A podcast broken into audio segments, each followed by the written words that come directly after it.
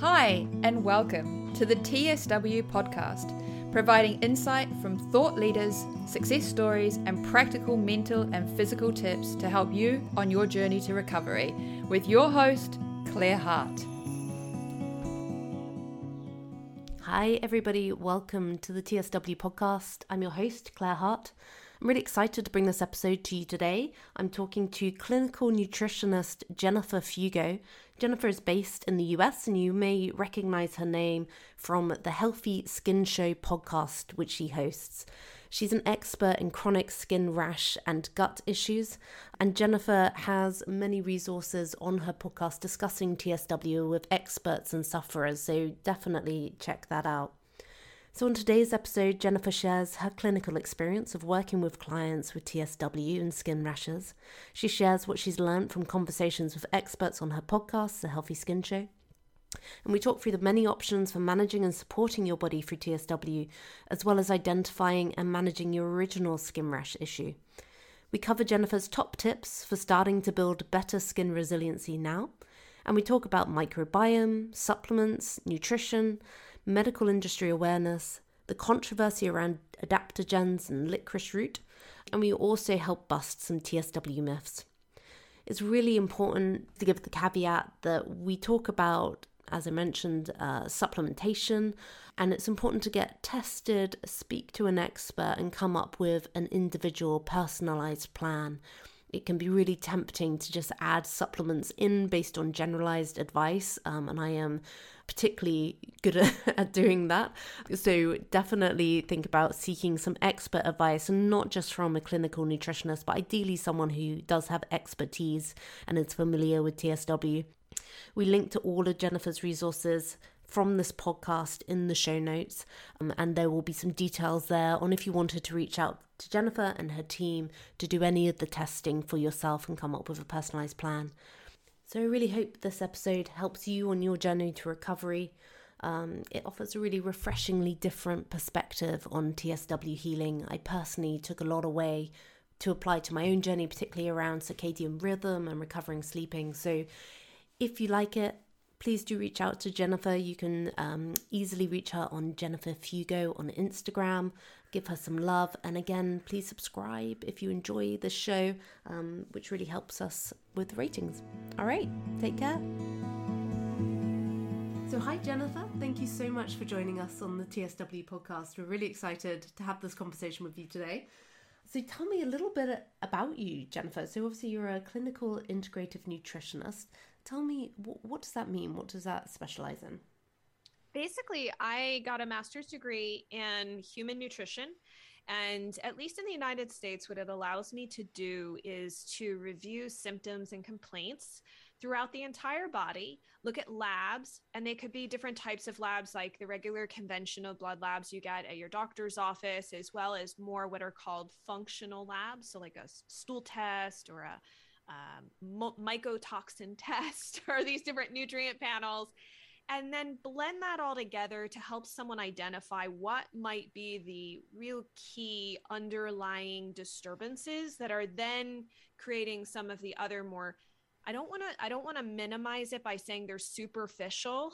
I don't want anyone to mistake cuz like if you get headaches, you're going to be like, "Oh, my headaches are bad. They're not nothing." Um, but there are sometimes it's not the headache that's the problem. It's something else under the system that's causing the headache or the gas or the tingling in your fingers and toes or whatever it may be. And so we're looking for that, that sort of like root cause combo. And we help people through diet, lifestyle changes, and supplementation, which could include nutrients and herbs, come back into balance. Um, we're also able to help support people depending i think on one's experience and helping them advocate for themselves. My dad was a medical doctor and ophthalmic surgeon and i worked for him for a long time. So i have a lot of experience working on the conventional side in medicine. And so i also understand that system and can help people advocate for themselves asking for certain tests. Or how do you phrase something to try to negotiate with maybe your doctor because uh, a lot of times people are afraid to say things. So that I feel like the advocacy piece is also part of it for me. Mm, yeah, absolutely, and that's that's fascinating. I think um, I think being able to dip into um, a broader range of tools rather than just Western, but also then be able to navigate that conversation with Western doctors is so important. And I think, particularly for the TSW community, I think that's where we struggle sometimes is having open, transparent conversations without being shut down quite quickly. So I, I, I know you kind of you obviously didn't start out as a practitioner, um, and you were actually a patient yourself. Um, so yes. tell us about that. Tell us about your personal journey. Yeah. So um, years ago, I well, so I'll be real quick with the beginning part of the story because it's not so pertinent to skin. I will say that I struggled for a long, long time with headaches, diarrhea. Um, I started in my, I would say mid twenties, getting a, um, a lot of bloating, feeling like just sick to my stomach all the time. I did get weird rashes across my cheeks and my nose that I discovered when I was a, around 28 that it was actually due to gluten. And so um, I had a pretty severe sensitivity, not allergy, but sensitivity to gluten, um, dairy, and chicken eggs. And in taking those out, that really drastically improved the quality of my health. But I didn't know much about what had really caused that. So for a long time, uh, and actually I'm still gluten free to this day, but a long time I had just removed those foods and not thought much about it. And then when I went to grad school, so now I'm like throwing on another life stressor. That's when uh, I ended up de- starting to develop dyshidrotic eczema on my hands, the palms of my hands. And I had no idea what it was. It just started looking like these little like weird almost clear beads under the skin and then eventually they become itchy and they it would get really red and then they would kind of like burst open and then it would um, dry up and then it would get worse and it would spread and this vicious cycle would happen. And my dad so i got lucky. I'm going to say this because i recognize who's listening to this show. I got really lucky. My dad had no idea about tsw but he did warn me to be very careful with topical steroids and he told me to use them as sparingly and as little as possible. So if I unless I really needed it, do not use it. And I but he never went beyond that. I just knew from his office and his practice that you could develop issues with blood sugar and you could develop cataracts. So you you end up with this like kind of like um hardening of the uh, fluid that's inside of your eye um, inside the lens bag and then you have to have that actually physically removed. There's no other way to get rid of cataracts that form. And so i was just familiar with that. I didn't really know much beyond that because that's what he dealt with and when I went to the dermatologist, um, she didn't really have any other options for me other than topical steroids. And I think she gave me some Vanicream and told me to then put, because my skin at that point, we were heading into the fall. And when fall would hit, my skin would just dry out, like super dry, like paper. So every time I'd bend my fingers, you know, where anywhere there was a bend, it would break. It was so painful. So she's like, put Vaseline on the palms of your hands to keep the moisture in. And I was like, aside from the fact that I have a cat, how practically do you think that that's going to work out? you know, like it's like one of the most impractical suggestions. And so she didn't really have any other good suggestions. She didn't understand why I had it. There was, I don't know, maybe you, it's genes. you have, genes, you know, every, that's what we get told. It's bad genes.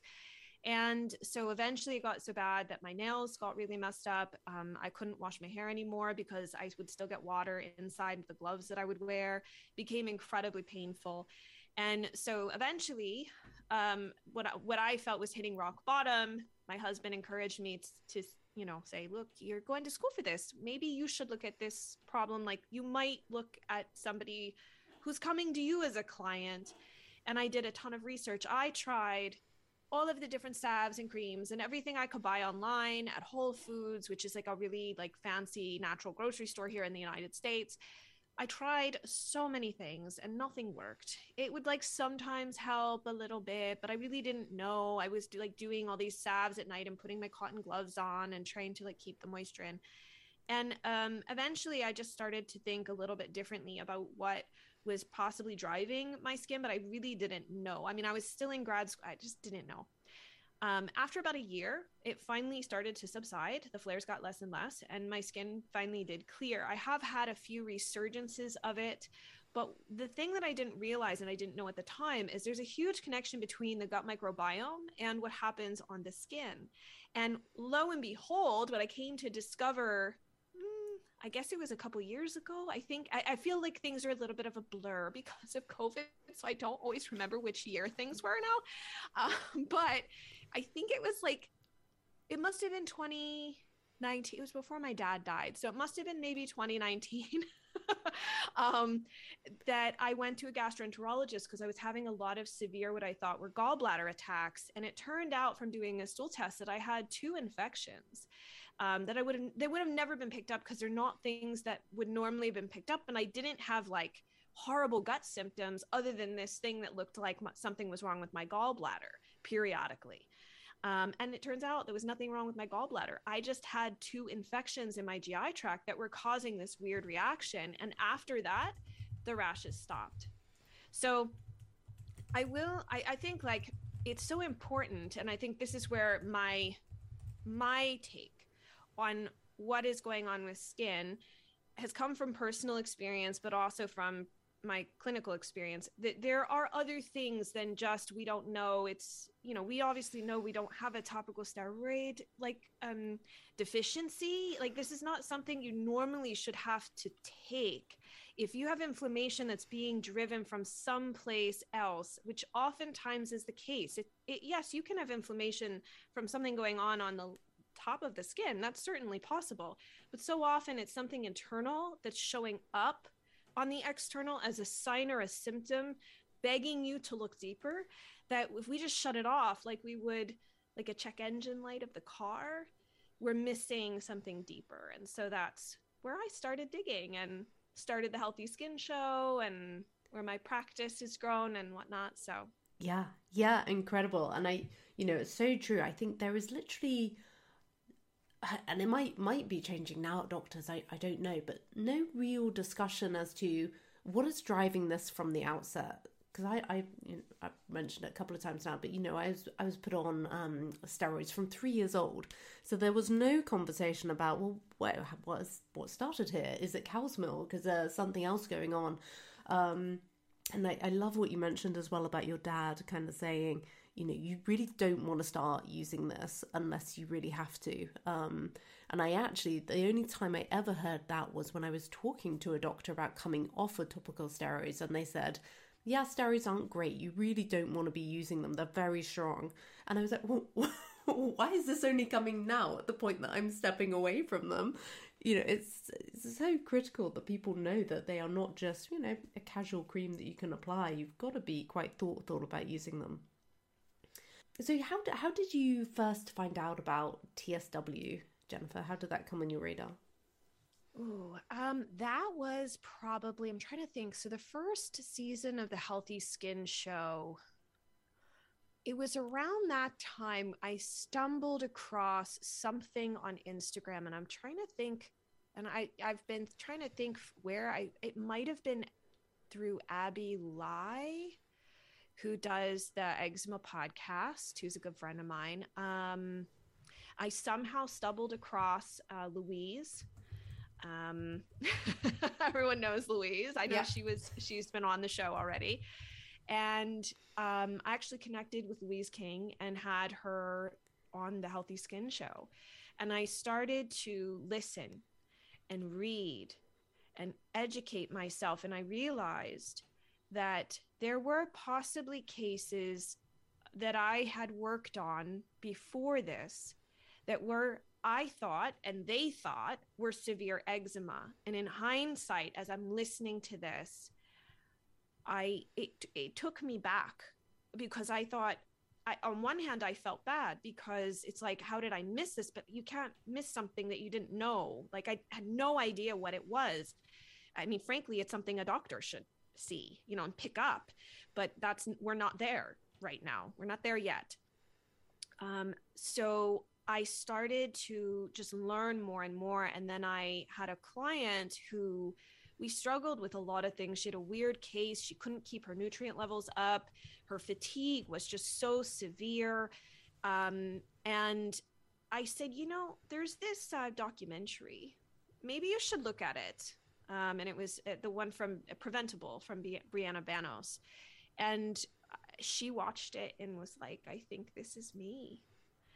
And so this was the beginning of starting to look at cases through a different lens. So I've also worked, I want to be very clear. I think a lot of times eczema and TSW get linked, but I think it is important to hold space for other people who have skin issues that are not eczema. So I have worked with clients that have psoriasis that ended up with TSW. It happens. Yep. Um, and so it's changed how we evaluate what's going on because TSW at least in my view and i'm happy to you know go anywhere you want with this but in my view and and some of my colleagues tsw is a separate skin it's a separate issue from the skin issue that got you there. And for some people who end up with tsw like the mom who was applying the steroids to the baby and she didn't even have rash issues in the first place you know it's sep- it's separate. So if we just focus on the people who and i'm not trying to like say that the mom who got it just from you know applying topical steroids is not a part of this conversation but for most people they had a rash issue and they ended up here. Um, or they had also had allergies and so they were taking using nasal steroids. And so there, there's a whole slew of steroids in the mix. They had prednisone shots. They had all sorts of stuff throughout the years. And they're, they're just it's not one issue. It doesn't go from for example eczema to tsw you have eczema still, and now you have TSW. And I think it's a mistake to assume that the other problem doesn't exist because then you're left with, I don't know how to deal with this. I don't know where my flares are coming from. And I think to many degree, we don't fully understand TSW at this point in time. But it does, I think, to some degree, explain what can drag out the amount of time that it takes someone to go through the process.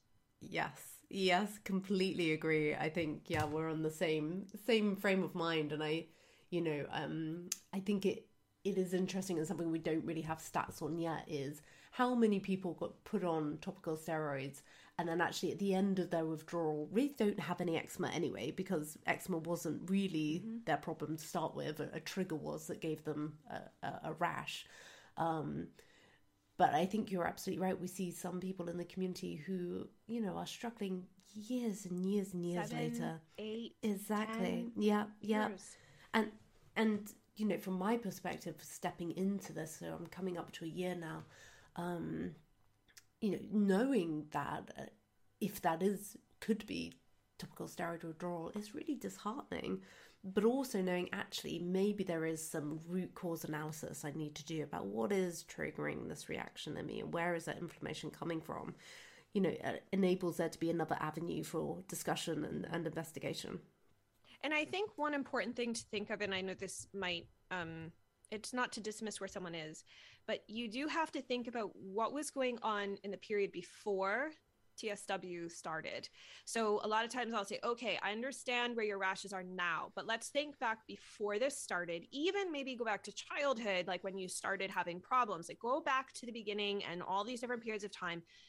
What were this and where were the rashes placed? It is important um, because we use those as clues sometimes. Um, we want to better understand the historical information that oftentimes you don't you don't have the capacity to provide a doctor in like a 10 minute visit and and oftentimes I mean, this happened to me. I had this like list of things. I was like, well, this is what happened, and I'm gluten free, and da, da, da, da, da. And she's like, oh, okay, that's nice. And like, is a steroid. let me just see your skin. Like, she didn't care about anything else. And so, one thing for clients who come into my practice that it's a little weird for them is that we'll say, well, what happened here? Where did you travel? What did you do? And they're like, why is this important? I'm like, it's all important. It's historical information that helps us understand what's been going on with your health. It's why we want to see labs from the last two to three years, or if there's any that are significant even prior to that, we want to see those because your system didn't just get here in a day. I mean, I guess some people like they could just wake up and break out in a huge rash. It happens. But most people did not. And so we want to understand the historical piece to help pinpoint could it be that you know, you were traveling somewhere like I've had a lot of clients who've traveled abroad, so they've gone to India or Thailand or something like that, and they may not have even gotten sick when they were there. It doesn't matter. You can pick something up, believe it or not, and bring it back with you. And with time, it can mm. slowly snowball. But we want to know, like, oh, you were in those places. Unfortunately, you may have come in contact with contaminated food. There's a greater risk for that, unfortunately, or contaminated mm. fluids or whatever you were around. Um, we want to understand different parts of even like your mom's history, like moms.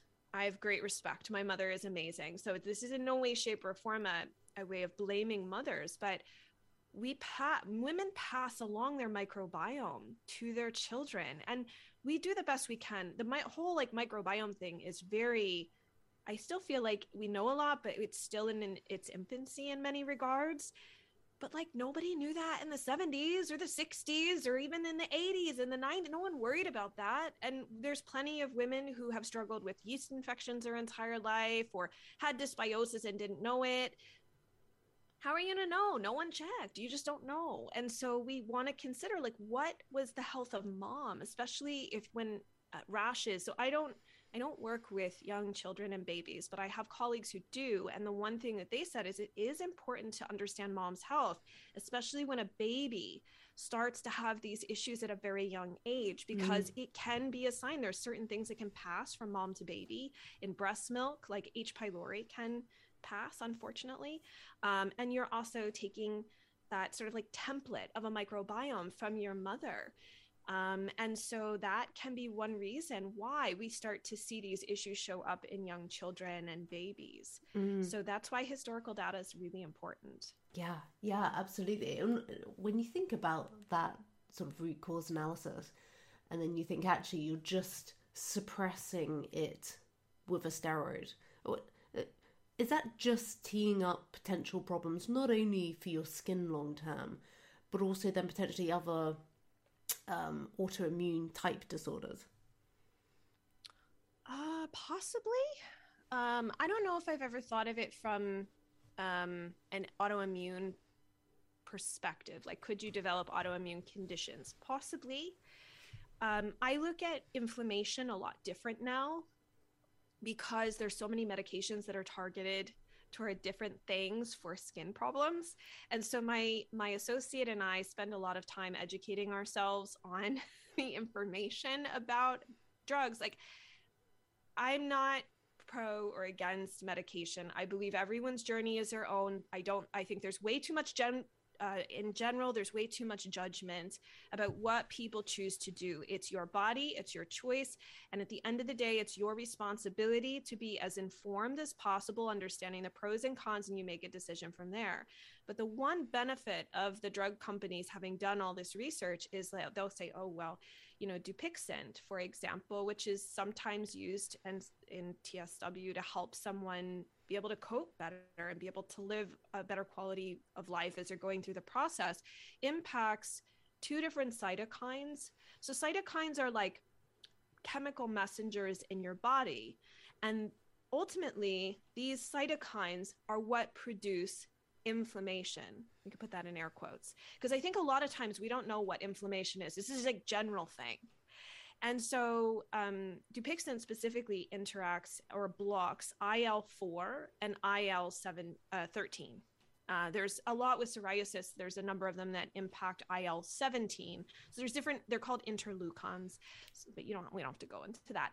So anyway, the point is that it just basically like shuts off or blocks these pathways. So that way, even though there's something still there, so the root problem driving these issues is still present, but we just shut off the check engine light. So you no longer see it. Now, there's pros and cons to that. With some medications, um, I don't know, I, off the top of my head, I don't know specifically with Dupixent, but there can be issues with like certain biologics that there's a risk of cancer there's a risk of other more serious, like fungal infections and whatnot, um, that can occur as a result. Um, and so, again, it's going in with eyes wide open. It's not to say that, you, look, you could just take the medication and go live your happy, merry life, and that's your business and your choice. I'm fine with whatever you choose to do as long as you made the choice that was best for yourself.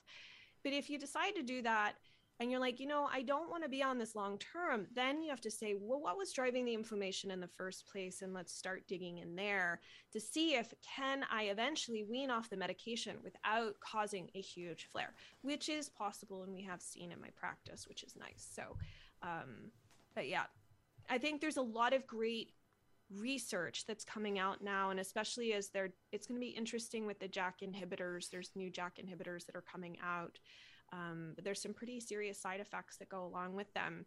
And i do work with people who've had cancer from some of these drugs. So like don't assume that nobody it doesn't happen to anyone. It can. I'm not saying it to scare anyone or to say don't do it. You make the decision that's best for you but mm.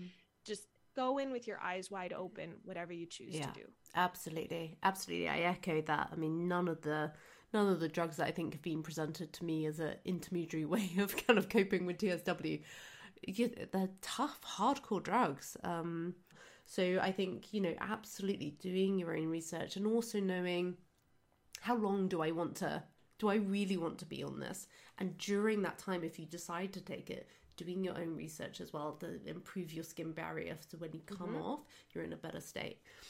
So, Jennifer, if somebody came to see you who suspected that they had topical steroid addiction, how would you start working with them? And would you try and focus on what was the original root cause for their eczema or psoriasis? Or would you be focusing on what is triggering the biggest rashes that kick off topical steroid withdrawal? I think it's both. It's both. So with TSW, you have to go at a much slower pace depending on where someone is in the severity of it. So that's the first thing is like, okay, if we believe that TSW isn't a factor here, how severe is it? If we believe that it's pretty significant, what we usually will recommend is a hormone test like um, the cortisol awakening response from Dutch Labs. It's a um, I'm trying to think. I think that one is just a saliva test, I believe. And so what it's looking at is the circadian rhythm essentially. So your cortisol should start out like like if you're looking at the peak of a mountain, it's like about halfway up the one side. It peaks mid morning and then it slowly comes to slow down this the incline slowly to the evening, so you go to sleep.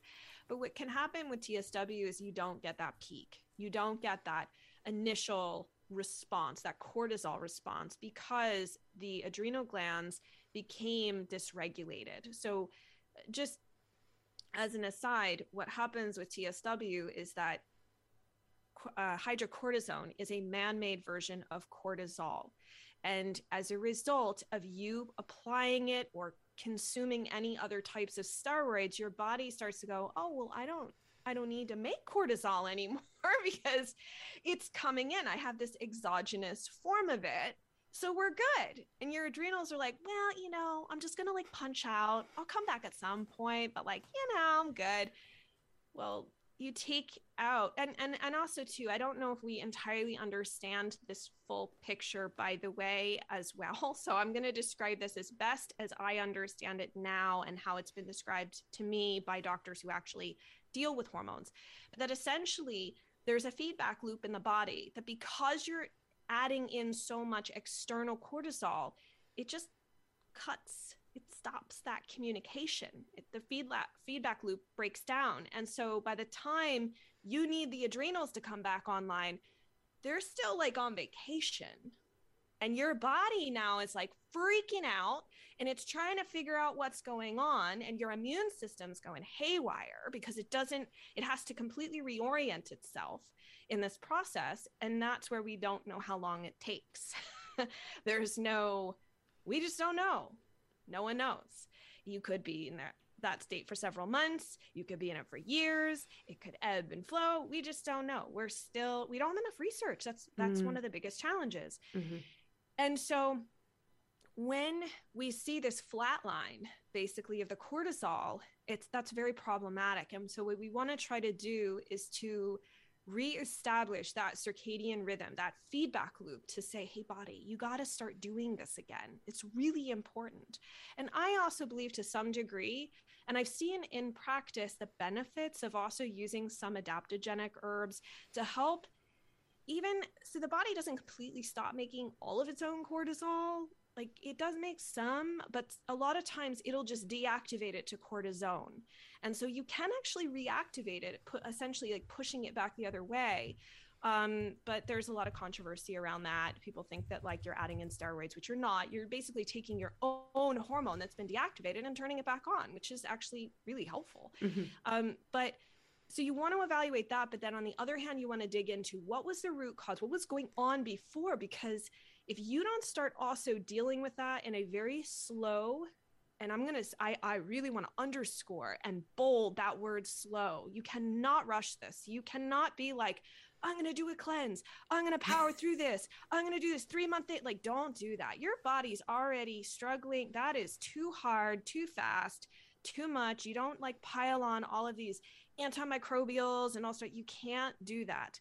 So you have to find this really happy balance of getting that person or your your system back to a better state where it can find more resiliency and act as it's supposed to. But you have to support you have to support the TSW side and you've got to slowly start working on the eczema or the seborrheic dermatitis or what the psoriasis or whatever that got you there in the first place. So it's mm-hmm. both, but it's a slower journey because mm. you're dealing with two separate issues. Yeah. Yeah. I think um uh, that makes perfect sense. I think um it's interesting being uh, somebody in topical steroid withdrawal having always been able to fix the issue immediately with steroids. So then there's an immediacy to, oh, I've got this going on, oh, let's get a reach for a steroid and it's fixed. It's overnight, I don't have to worry about it. But actually accepting this is a slow heal and my body will get there, but I have to change my mindset about it. And then doing all that background work, you know, accepting that I need to also support my mental health as well, because this is not an easy journey. It, it can be really no. traumatic.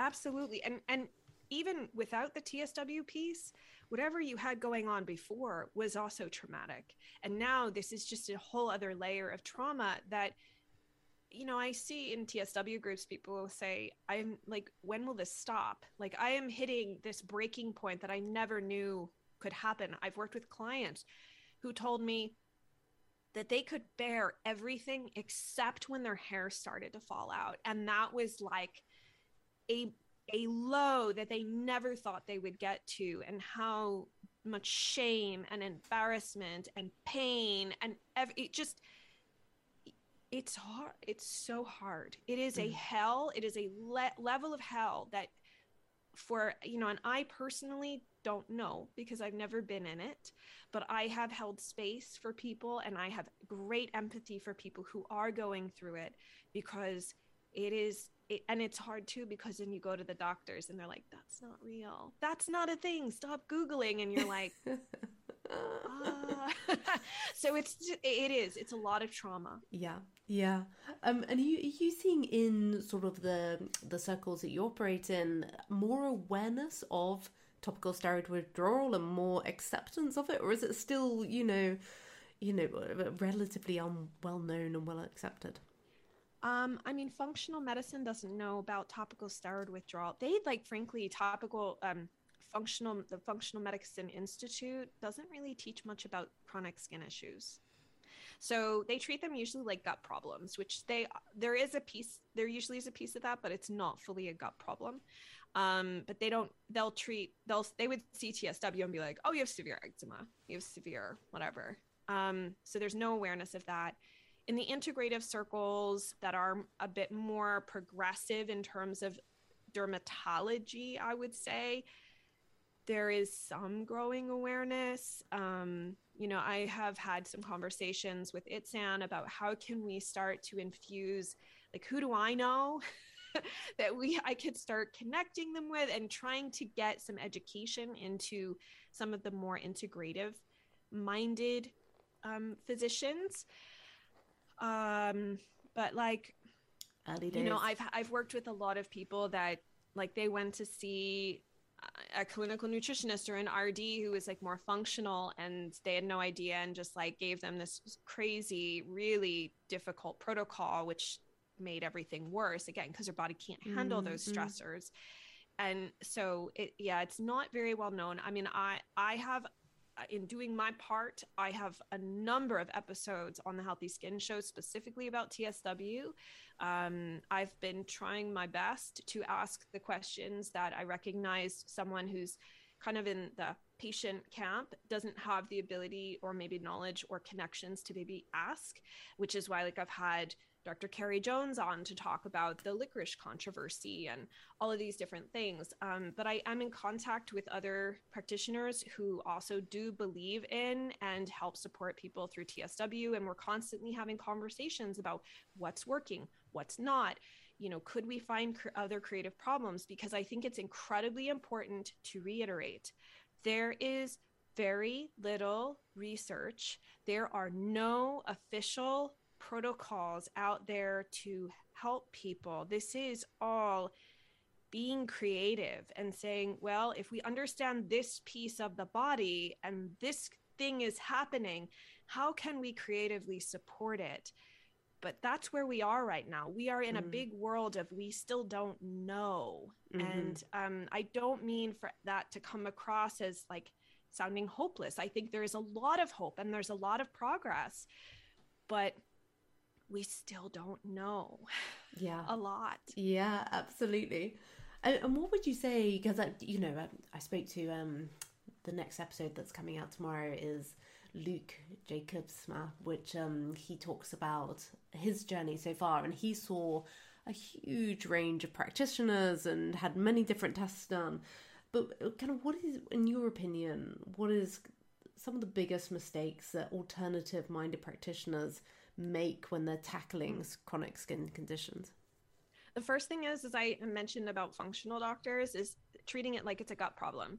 Second of all, I am way more aggressive with how I look at and view uh, like stool testing and other labs with chronic skin issues than I am with gut issues because you'll usually see gut issues improve a lot faster with a lot less intervention. Um, with skin issues, that's not the case. It's longer. There's usually more things that you have to address that you normally would ignore if it was a gut problem because it doesn't it won't probably like you'd get you'd get better faster and you'd be like oh well, i'm good. This is great. We don't have to deal with these other things. Let's just throw the probiotics at it and some leaky gut powder and we'll call it a day. You can't do that with skin issues. Um, i also think too that there is this idea that some of the more traditional things like evening primrose oil and supplementing orally with hyaluronic acid and whatnot. I haven't seen any person who has clinically seen or felt any improvement with any of the stuff that I have read online um, at all.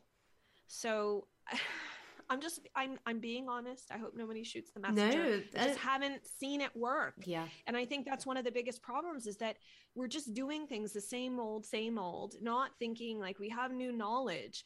Let's try to connect dots. There's new research mm. out there. Let's try to connect dots. Um, and also treating all skin issues as if they're the same and they're not there there yeah. is overlap i i will say that um it doesn't matter like oh, I have nummular eczema versus I have dyshidrotic eczema. I think we get sometimes a little too caught up in the weeds with that. like, yes, you have eczema, but let's actually look for what's driving it in the first place. So we'll go from there. But the same goes for a lot of the chronic skin issues. There is there is a good amount of steps that overlap between all of them but then there's nuances between like the liver issues and metabolic issues that we'll see in psoriasis that you may not see in eczema. Um, the liver issues tend to be different with eczema. Um, whereas with seborrheic dermatitis or dandruff you're looking for probably at a bigger fungal problem um, straight out the gate. So again there's there's overlap and then there's the nuance layer up at top. Mm, and mm-hmm. and and because none of that is taught and for all of us who are in this little we're not in a group together but the practitioners that i know like we all had to kind of figure it out ourselves. There is no training. There is yeah. nothing yeah. to get us here. It's kind of it's um it's it must also be slightly exciting in a way though. It's kind of you know something that hasn't yet properly been studied and all the answers are there. It is, you know, an ability to start having a bit of a sleuth around and find what is the process? What could be the protocol that would work for the majority of people doing this? Um, I love it. Mm. I do love it. And um, I mean, for crying out loud, I, I'm like 200. I think I'm going to be at episode 229 next week. from the from us recording this. Uh-huh. So like 200 like I have had over 600,000 downloads of my podcast. So clearly there's interest. There's so much new research coming out. Um, I think there's so much we're going to see change over the next probably 5 to 10 years. I wish it was now, but I, I think one important thing to like just be clear about and your you had mentioned earlier this like common frustration that many of us have like you go to the doctors and they just give us the steroid the steroids the first the first suggestion. Um it's the the standard of care dictates that. And when people look at a textbook that that information is usually out of date by the time it's published. And it takes like 10 years for research to make it into the the um office like the the, mm-hmm. the, the mainstream the, yep. yeah and so unfortunately there's just such a lag there's doctors who are afraid also of not mm. doing what's considered the standard of care in the united states you can lose your license if someone reports you yeah and so i i i do feel for them on one hand i think there is this I think we like it to be black and white, but mm. I think there's a lot of gray, and that makes it complicated. Um, and it complicates it for everyone. I recognize it doesn't it doesn't really serve the people who are suffering the most right now. Um, but that's why I hoped, you know, it's great when I have a dermatologist, like literally a dermatologist approach me and re- like that. This is what happened. I was at a conference in like, October, yes, welcome, and I had dermatologists run up to me and go, oh "My gosh, I love your show. I'm having a fangirl moment." And I was like, "Hi." but they listen. They listen to the Healthy Skin show. Fantastic. It it it that's why to me I was like I have to have this information here because whether there's a a person who's suffering with a rash or TSW or whatever listening or it's an actual provider who maybe with time they're going to go hmm, let me learn more about this. And they become really interested. Mm. I thought, let me do what I can, you know, and that's what you're doing. You're doing what you can to help connect people with other ways of thinking about their problems rather than just you're doomed. Yeah. Because it's really easy to think you're doomed. Yeah. Yeah, exactly. So, uh, talk to me about, um, in your experience, Jennifer, kind of what are the biggest causes for skin irritations um, and, and eczema and psoriasis. What should think, would, people think about? Yeah, I would say the biggest things are there's six. So I look at it as a 16 root cause problem. Um, and I talk about this on the Healthy Skin Show. I have a graphic that I usually post up periodically on Instagram as a result of that. But basically, you're looking for inflammation that usually is starting someplace else outside of the skin. So, yes, you can have dysbiosis on the skin, so an imbalance of microbes. Certainly possible. That's the case when we have infections like a staph infection, strep infection, pseudomonas infection.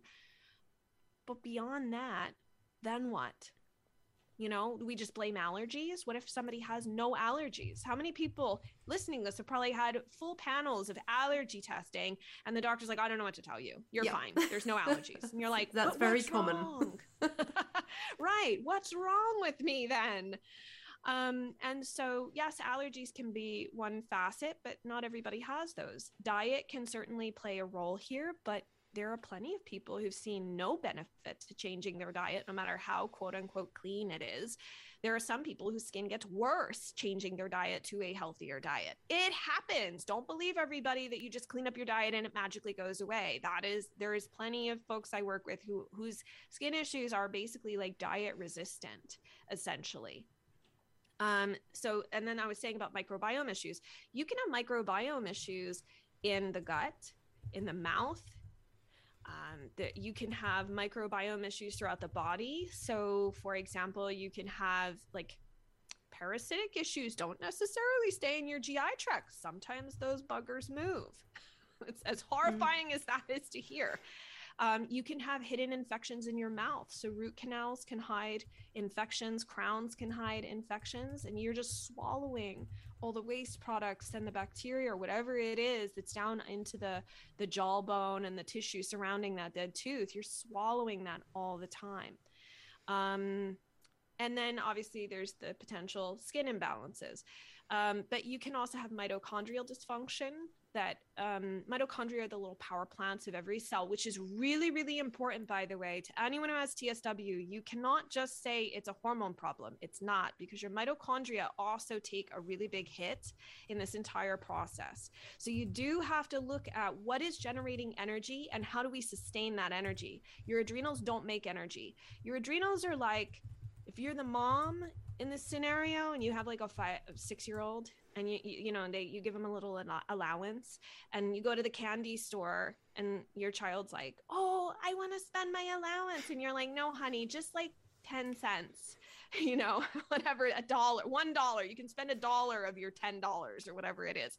So you're the person deciding how much of the money or energy you're going to use and expend. But it doesn't make the energy. The mitochondria do and for mitochondria to make energy, they can become damaged due to various stressors, but they also require a lot of nutrients. And it is incredibly frequent with people who have TSW to have pretty messed up nutrient stores.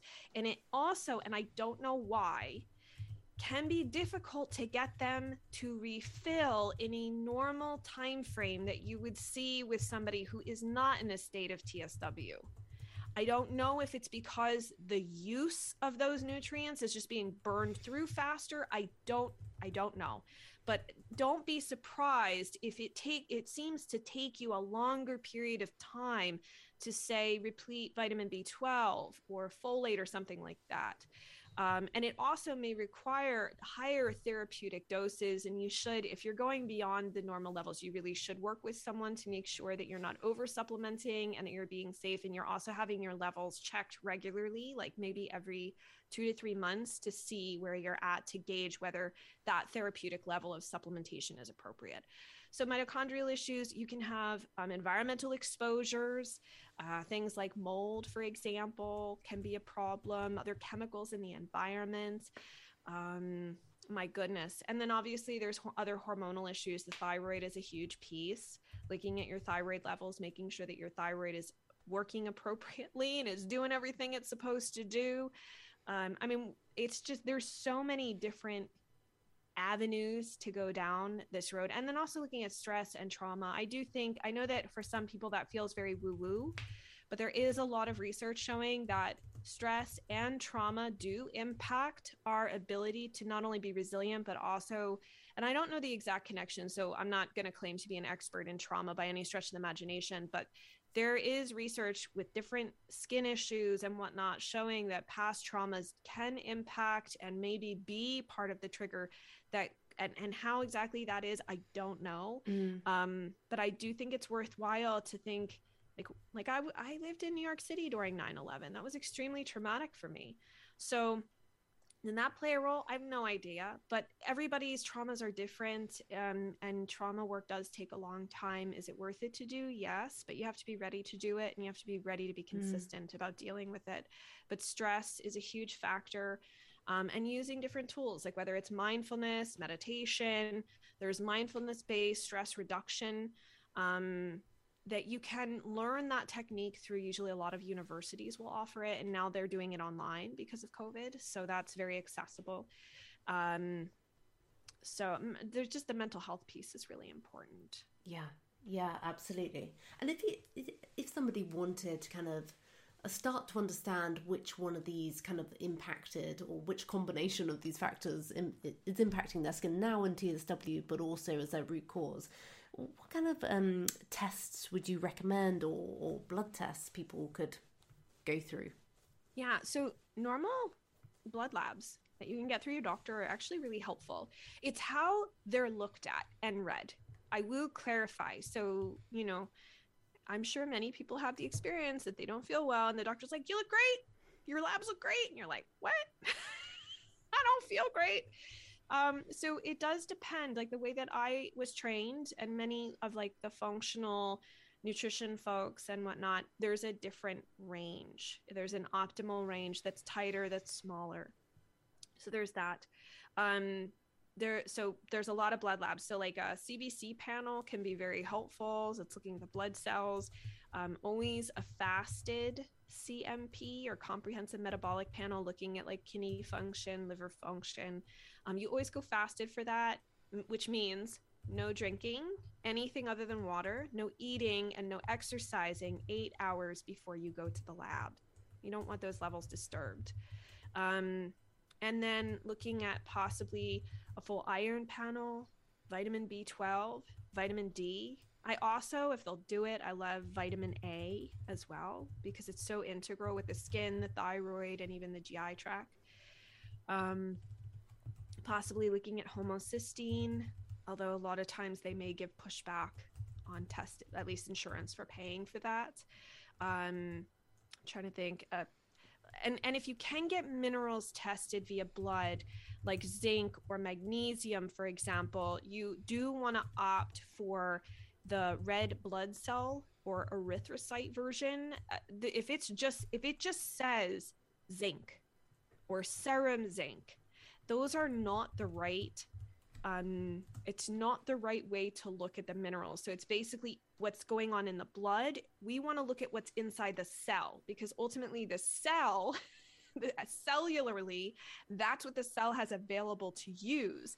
And so, for example, in research that I looked at in in looking at like um correlating zinc levels with um, skin barrier function and dry skin and and and eczema um, serum zinc is not the greatest. They, they, you could see low levels of serum zinc, but it's actually better uh, correlated with the red blood cell or erythrocyte zinc from a nutritional standpoint. It's mm-hmm. just a lot more helpful. Mm-hmm. Um, a urinalysis can be helpful too to just ch- also check and see is there any infection do you have a UTI? It happens. Um, or there could be bacteria living there that you don't even realize. You don't necessarily have any symptoms, but are hiding there. And then I would say beyond that, a comprehensive stool test. It's not a stool test that you would get through your local lab, through a GP or anything like that. It's something that most likely you'd probably have to pay out of pocket for. Um, most not all countries can get access to them, but a lot can now, more and more. Um, I use the GI map a lot in my clinical practice. Um, and it looks at not only your current microbiome, but also what other organisms are living there. Looks looking for fungal organisms, parasites, opportunistic bacteria, various pathogens, viruses, and other factors that impact the inflammation and the immune system inside the GI tract, which is really important since mm. these issues can actually trigger those cytokines, those those messengers we talked about earlier, right? And we're like, where is it coming from? Well, it can come from issues within the GI tract. Wow, so okay. um, I would start there, and then if someone you know, uh, so with Dutch, they have different panels. They have the Dutch Plus that includes sex hormones, melatonin. It's a much bigger panel and it has some organic acids with it. But if you if it's too much for you to afford or it's really it may not be necessary for somebody with TSW initially, the cortisol awakening response test mm-hmm. is at least looking at again that circadian rhythm to see where you're at. Is your body able to produce cortisone and then mm-hmm. or cortisol and then is it being converted to cortisone, mm-hmm. which is that other big big factor. Yeah, fascinating.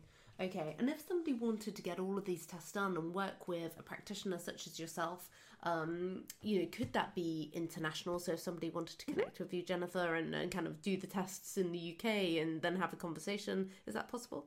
Yes, I work with clients all over the world.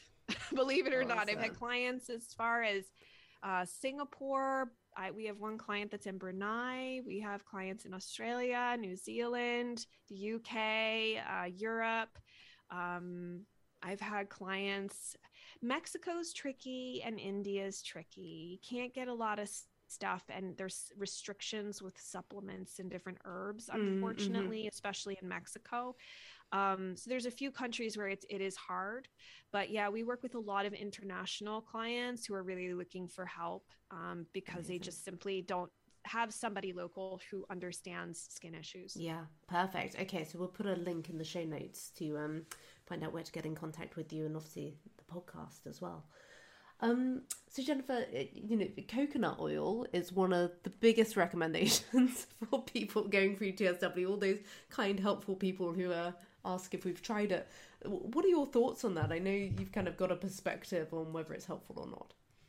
Yeah, I don't. I don't think it's as helpful as people say it is. Um, I think for I especially think for probably TSW, I wouldn't know for sure because I mean a lot of times people are just like they're so far they've already tried coconut oil. I just don't think it's it's all that helpful, especially if eczema was their in their past uh, or was a part of their picture um, before TSW because um, a there's a lot more allergies to coconut now because it's in so many foods uh, and it's also you know, online. They're like, slather yourself with coconut oil. It's so rejuvenating. It's the best thing ever for your skin. And in reality, it's very antimicrobial, which could be a problem for some individuals and could set their skin up for dys- a dysbiosis, right? Where it wipes out the good, healthy strains that are helping to like hold down the fort, the bouncers of the club, so to speak, and allows those opportunistic organisms to have their way with that um, particular area. It also is not absorbed very well. Uh, that's another problem. It usually stays on top of the skin, so mm. you're not going to get moisturized from mm-hmm, coconut oil. Mm-hmm. I have heard from some individuals who have psoriasis, they do find it helpful, uh, you know, and so that's fine. If it seems to work better for some individuals with psoriasis, great. Um, on occasion, I'll use it topically or recommend it topically, like if somebody's really dealing with like fungal issues but um, like on their skin but um, we usually just don't recommend it all that often. And we often also don't really recommend it to be cooked in endlessly for like put it in your protein shake add it like cook with it on the stove top put it in everything you make um, because excess amounts of coconut oil can uh, for some people who have a very dysbiotic uh, gut microbiome can result in the production of something called lipopolysaccharides or LPS. And LPS are endotoxins, right? So now we're producing that's what endo means self self self a self-produced toxin so to speak by your microbiome mm. by gram negative bacteria like e coli um, and that can be very inflammatory. And you can actually link in research, like if you look up endotoxins and cardiovascular disease, endotoxins and this, you'll find a lot of research on that. And so, unfortunately, this is that I'm not saying it's toxic. I'm not saying it's bad. I'm not here to mm. demonize. I'm just saying, like, mix up moderation. Yeah, right. Like use some olive oil, use some avocado oil. You, you know, like mix up. Variety mm. is wonderful. And especially when you're in TSW, it can be really tricky because when you're really sensitive and you react to a lot of different things, you have people telling you, oh, you have to eat this way. You have to take out all these foods and you have to get rid of this inflammatory stuff and you have to do the well, you might not tolerate them. It, at whatever point you're at, your body might be like, no. So you're just going to force your body to eat something that it cannot tolerate. So try to find as much variety as humanly possible in your diet. Um, you know, does that mean like you should go to a fast food chain and eat lots of sugar? No, I think we should try our best. I like to say, like, 85% of the time to 90% of the time you eat as um, I don't want to use the word clean because I feel like it's there's a lot of connotations associated with mm. negative connotations. Try to eat foods that you understand, so you know that are as un- unprocessed as possible, but what's also within your uh, budget, what's in uh, like i understand some people they're busy moms they were they have to work they may not have a partner they're raising kids like they have to try and get food on the table. It's important to make sure to nourish yourself do what you can and forgive yourself give yourself grace to not hold judgment about what you don't feel you can really bring to the table in any given time. Just make sure you eat you nourish yourself as best as possible. Mm-hmm. yeah Yep, that makes perfect sense. We, we, we hear a lot in the TSW community as well about kind of avoiding high nitric oxide foods, um, and that's linked to kind of uh, minimizing dilation of blood vessels. obviously all of this stuff everybody's but like is that right is that true um, what's your opinion on that um, and generally what kind of foods would you say well look if if you're feeling inflammatory at this point maybe avoid that sort of thing so this is a slippery slope question i'm going to be honest with you because you can I we could have a really nice in-depth conversation about why strawberries are bad for you, or why spinach is bad for you, or why watermelon's bad for you, or avocado is bad for you, and it's inflammatory. So this this has become a really slippery slope where we're always looking to take out the food that we perceive to be the problem. And actually, what I believe is that yes, there are certain times in, when maybe certain foods are bothering you, and you can tell that from yourself. You're like, you know what? I like for me, I was eating fats at one point, like just like avocado and whatnot, and I started to get like a lot of discomfort in that gallbladder. Right, this was going back to my thing of how I had these gut infections, and so I was like, all right, I kind of got to cut the fats out a little bit, and I got to take a digestive enzyme, and I did the things to try to figure out how I could not go low fat because then you're missing fat soluble nutrients. But the other piece to this is that you're blaming food and it may not be a food problem. And that creates a negative relationship in your mind with food and you blame food. You start to fear food. And unfortunately, I work with individuals who have whittled themselves down to eating like five foods a day. And some who've been hospitalized because they whittled their diet down so much because they thought for because I read this book and this person said this is inflammatory and this is toxic and this is with pesticides and this and that and the other that they ended up so nutrient depleted that they were in the hospital as a result of that. And I think it's something that's not discussed enough. These issues will not simply go away because you get to the other side of your skin issue or TSW or whatever. This is a long term, extremely problematic um, almost like a habit that we create for ourselves. And it's it's i would almost argue kind of dangerous. So i'm not saying don't worry about you know high nitric oxide foods. I, I just think we have to be careful. I, I mm, mm-hmm. the yeah. consequences of trying to bring foods back in when you're terrified of them and like I'm not even talking about like going to a fast food restaurant, like just like blueberries. Mm. Is so bad and no one on the Facebook groups tell you about that. No one discusses that. Mm, and mm-hmm. that disruption, I mean, you didn't go into having no one signed up for this whole journey going, "Oh, at the end I'm just going to trade it or swap it for an eating disorder." but it happens. Yeah. yeah. And yeah. so I just want to, I think that's where I just want to hold space is letting people have that freedom to play with their diet, do what you feel is right, but be very cautious about how you describe foods. Be careful in this idea of, of calling them toxic or inflammatory or whatever, because you imprint in your mind that that's bad for you, that mm. that's responsible for your bad feelings. If, look, you generally are like, you know what? It's just not working for me right now. And that's okay. That's fine. Leave it at that. I'll try it out again in maybe a month or two. Cool. Awesome. But when we fixate on these things, that's where mm. we start getting into a really dangerous pattern. Yeah. With our relationship with food. Yeah, that's amazing to hear.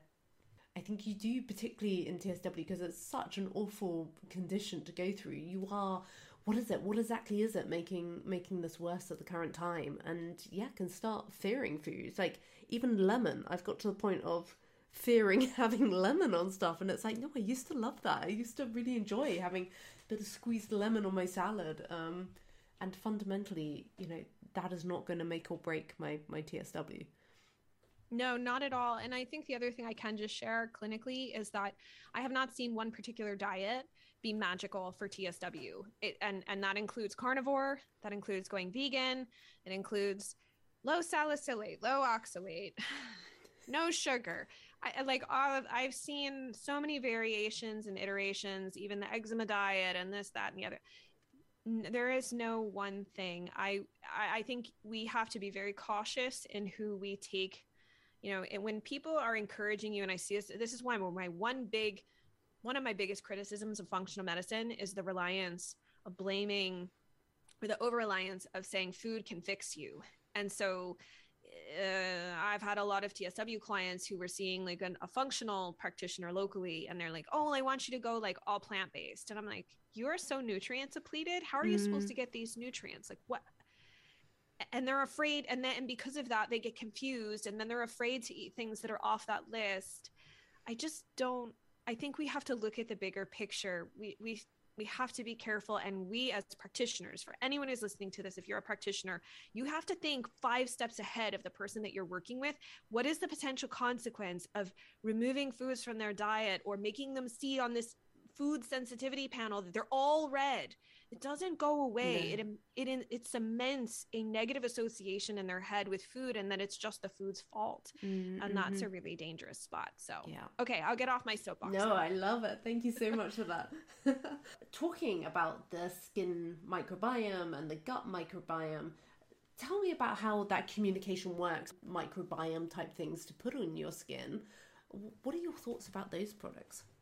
So the the topical probiotics you mean? Yeah so, okay, so I I'm not an expert on topical stuff. I'm going to say that right flat out. That's why I I a lot of times I'll have like Rachel Pontillo come on my show. And so what she has shared with me is that a lot of the topical probiotics that are out there are they're probably making bigger promises than they can deliver. A lot of them actually are dead organisms, so they're actually considered postbiotics. Now, it's not to say that that's bad. They can have um, certain benefits, but there's also, I know in Britain, um, I think it was, oh, I don't want to say the company because I don't remember. It was a big company got in a lot of trouble for a probiotic cream. Mm. They, I think it was like some eczema probiotic cream for babies, and they had to pull it from the market because they were making claims about it in the in regards to the probiotics that they claimed were in it. Um, and we're starting to see the FDA, I believe, from what Rachel has said, like in the United States, start to look, start to, to do a side eye at some of this. So I think we're going to start to see a lot more regulation about these. Um, it's not to say that there's no benefit in shifting the microbiome topically, but I think that there's I think there's there's probably a lot more hype right now than there is actual um, benefits. And I, I, I think we have to be careful like you know a, a, product like um, skin smart that's sold in the us which is hypochlorous acid like that obviously doesn't have any probiotics in it but it can help shift the microbiome. So mm. can we use other things to possibly help depending on the circumstance? Yeah. So. Yeah. Okay. Great tip. Thank you I have a huge array of supplements, Jennifer, and you may not be able to give, you know, any recommendations, but if somebody was coming to you, they were going through topical steroid withdrawal, what would be kind of some things to think about from a supplementation perspective? So the first thing I would say is that we want to make sure to support phase two liver detox. So we're looking at the glycine pathway and the glutathione pathway, which is really important because your body has to not only deal with its normal functions, but it also has to deal with the waste that oftentimes is coming as a result of the microbiome. So bugs produce waste just like we do, and it has to be processed through phase two liver detox. And so that's why I oftentimes recommend glycine powder. And in case anyone asks, it's yes, it's in collagen, but I tend to find that people do better when they supplement it on its own. So that would be something that's really important to um to get like just a canister of it and you could do anywhere from like three to five grams. If you're really struggling i would probably say you might want to do it like twice a day um, from there, vitamin B6 can be really helpful. And um, while I can't give like higher dose recommends because you can over, you can like way overdo it with B6, it's not something that you just pee out. Uh, usually t- 10 to 15 milligrams a day. So look at all your like multis and other things because it may be in other things that you're taking before you go and buy a supplement. Um, and then from there, I would definitely say, so uh, we were talking about the mitochondria and right the mitochondria your little power plants are really important so coq10 can be incredibly helpful though i will acknowledge it's an expensive supplement um, there are some mitochondrial formulas out there that can be helpful but you also have to be careful of the b B12 amounts. Some formulas have very therapeutic high doses of that. And if you already have high B12, which does happen for some individuals, those might not be the best. And that's where you want to get help um, figuring out what formula may be best for you. So, like CoQ10 is a really easy thing to do, possibly maybe a B complex of some sort. Um, if you're just like, well, I want to support the mitochondria, but I'm not sure how. Um, vitamin D is always a good thing. But if you are supplementing with vitamin D, you want to mix vitamin D and K together and also supplement with magnesium at the same time. Not not in at like you have to take them at the same time, but you have to take them like if you're supplementing with D, your body needs magnesium in order to utilize D correctly. And it needs magnesium for a lot of things. So the right form of magnesium. In terms of I would say TSW specific. So I find that cordyceps, which is a medicinal mushroom, can be really helpful. Like really helpful. Um, like it could be something where like and again, I I'm just being, I just want everyone to like, you have your own sensitivities, your own allergies. You have to decide if this is right for you. You also have to be careful if you're on immunosuppressants. Anything that's like an herb um, there are a lot of no nos with adaptogens and like cyclosporin, for example. So you have like again you got to talk to your doctor if you're not sure work with somebody to figure this out but cordyceps can be incredibly helpful sometimes taken just first thing in the morning or maybe also taken in the afternoon or maybe you just need it in the afternoon if you're really struggling um, that can be helpful with energy. And it's not something you're going to like take and notice that day. It may take a few weeks of taking it before you start to notice it. And this is also, just by the way, I should specify these things I'm suggesting are not like you took one bottle and you're done. You are, this is a part of your regimen. Um, so there's that. Yeah. The other thing I'll suggest, and again, this is the, I guess, the controversial piece, is I actually think licorice root can be helpful for a lot of people. I know I'm going to get a lot of hate for that. um, but like from a biochemical standpoint, it is not a steroid.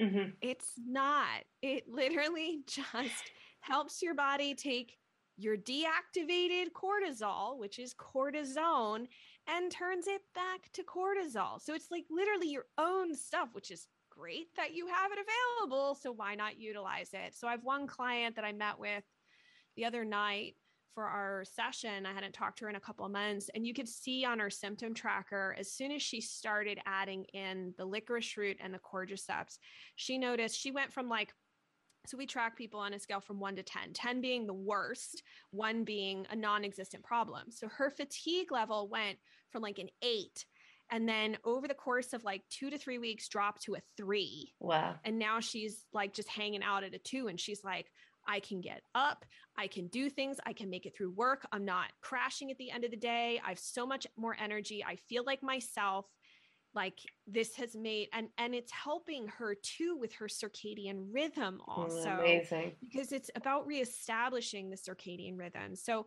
i think for anybody who has fear. And look, again, you have to look at this stuff, but I think you got to be careful reading things that are not based on actual, like, what does this do? I've got two episodes on the Healthy Skin Show with Dr. Carrie Jones, where we go through licorice root, what it does, break down all the questions, all the fears everybody has, and then we talk about adaptogens and concerns with that and about whether they're steroids or not. So, those are two really great episodes that are based on biochemistry, and she's a hormone she's she's got a massive that's her background is in hormones so um I Fantastic. would just highly suggest somebody, but if you're gonna do licorice, just understand that it can impact your blood pressure. Um, and you really probably should be cautious with how much you take. You, know, you usually only take it once a day in the morning, um, and you should probably probably work with somebody mm-hmm, mm-hmm. so you're not taking too much.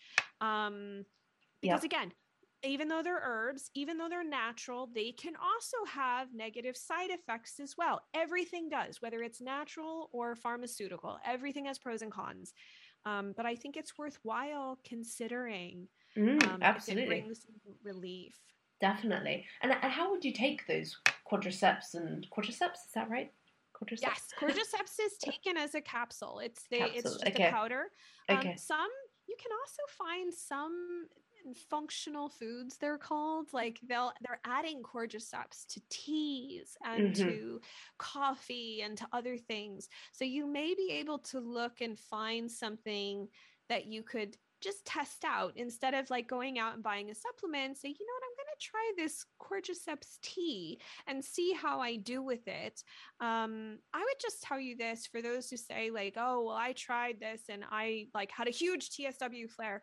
So you don't always know if it was that particular thing that's causing the flare or it's how it interacted with your body and your microbiome. That's where this Mm. gets this is gray.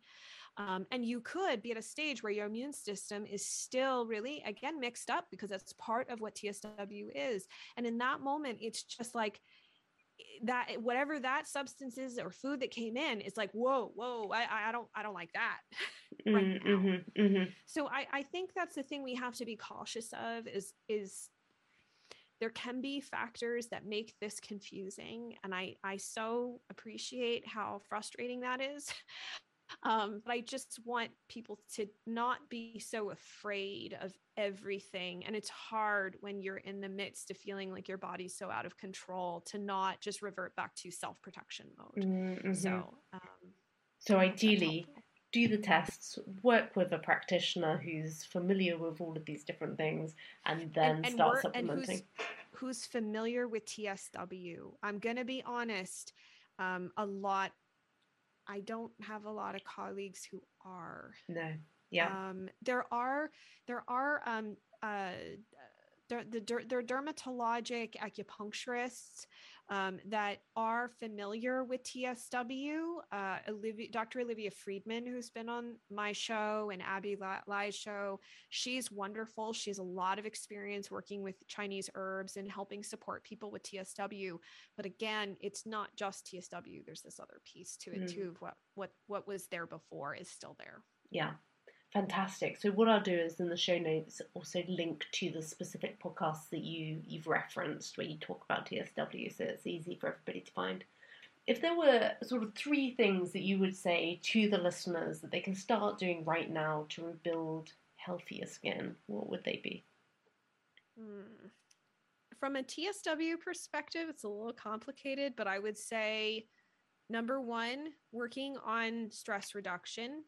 And it might just be doing breathing exercises for two or five minutes a day. Um, again, this is like a free thing. And I know it's that you just have to do it, but it this is about rebuilding resiliency and reminding yourself your body your mind that you are safe and so anything that you can do whether it's some meditation and whatnot is really really important the second thing is again i had said this before please eat as diverse of a diet as humanly possible. Um, get out of this mindset that you have to eliminate all of these things in order to get better. If you do have to eliminate things, don't look at them as bad. Say, well, what would that tell me? When someone has to take out, like, for example, all meat products and they go, oh, my skin did a lot better when I went vegan or I went fully plant based? My first thought is, well, it sounds like you might not have enough stomach acid. Do you have H. pylori? Do you have other infections that are actually negatively interacting with the meat and animal products? And no one thinks to even consider that a lot of times. Um, you know, the flip side is with carnivore, could you have bacteria that are interacting negatively with the fiber?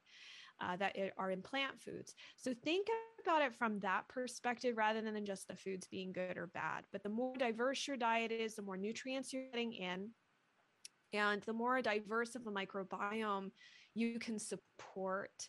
Um, because we we need we do need to some degree at all. I know that we could all have a conversation deeper about that, but I think it's better to have a diverse diet than less diversity. Um, and the last thing I will say, I really wish that I could say get sleep. Like everyone would laugh at me because sleep is one of the most challenging pieces to this. So I think like a simple thing you can do is, you know, again, it's about that circadian rhythm. Um, try your best to have some consistency in your schedule, uh, especially with when you're going to bed, when you're getting up in the morning. I know like that could like really look very different for many different people. Um, if you can in the morning, find a window where there is sunlight and let the sunlight hit your face and spend five ten minutes standing there. If you can't go outside, because like right now it's freezing cold out, um, for me where I live. I'm probably not going to go outside, but getting the sunlight on the face is really important to help set the circadian rhythm. Remember, your circadian rhythm is incredibly messed up. And so you have to start to reestablish it. You have to create that pattern for your body, that rhythm. If you're able to afford it, red light therapy can be helpful both for the mitochondria. Just don't do it late in the day do not do red light therapy late in the day. That's something that's good for the morning. Um, and, you know, it can be very helpful for skin turnover, for mitochondrial function and whatnot. Um, and you could get a unit there's different companies that sell them and it's a usually like a one-time expense if that's not feasible some plate like salons and spas and gyms and things might even have some sort of red light option now mm-hmm. um, but if you can't afford it that's totally fine. It's not like you're doomed without it. Um, but that's where i would start is thinking about what you can do to create more peace in your life to help rebuild that sense of resiliency. Um, and just one last thought uh, i think is important be careful getting caught up in thinking that everything is just one way. Again we are no one knows the right way. I, I, you guys might come back three years and listen to this again and go, oh, that's not right. That's not right. We just don't know. We're still in a space where we are learning. And, um, you know, I, I, I do think, yes, it's time, but I don't think time's the only factor here. That's where I know there's different camps. And I think to just say it's just time to some, if you say that to somebody who's eight years into TSW, that's that at that point feels like a real slap in the face. So we do have to acknowledge that maybe there's more things going on here. We want to keep an open mind. We want to question, like, what else could possibly be at play? We want to look at research. We want to look at biochemistry.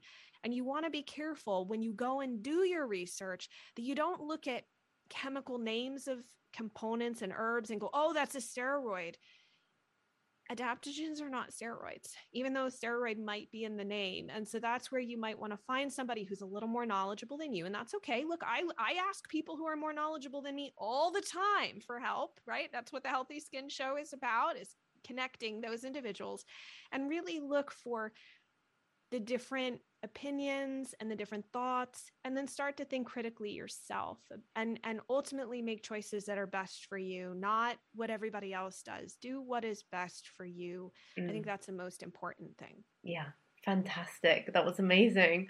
Um it's really interesting. I completely agree there's something that's super powerful that comes out of this horrendous journey is getting to know yourself better and really becoming in tune with, oh, how do I feel when X happens? Or how does it feel if I have this combination of things? Or I moisturize or I take a bath or suddenly you become really intuitive. Um, and that's, you know, a, a, in its own right, a really special journey to go on. So Jennifer, oh, that was so incredibly amazing. I've taken so many notes for my own own reference. Um, and obviously we'll populate the show notes with with all the links. But where can people go if they want to find more about you or connect with you um, and more about your work? Uh, so I would say they could visit me at skinterrupt.com or healthyskinshow.com. Obviously, there's the Healthy Skin Show podcast. And if you search into the search engine, um, or you put into the search engine uh, TSW or topical steroid withdrawal, all of the episodes that we've discussed it on will pop up. Um, and then Instagram, I'm on Instagram every day sharing different things. And even though it might not seem TSW specific, like I said, there's really two separate and maybe three. Sometimes people had one or two or three different skin conditions going on beforehand.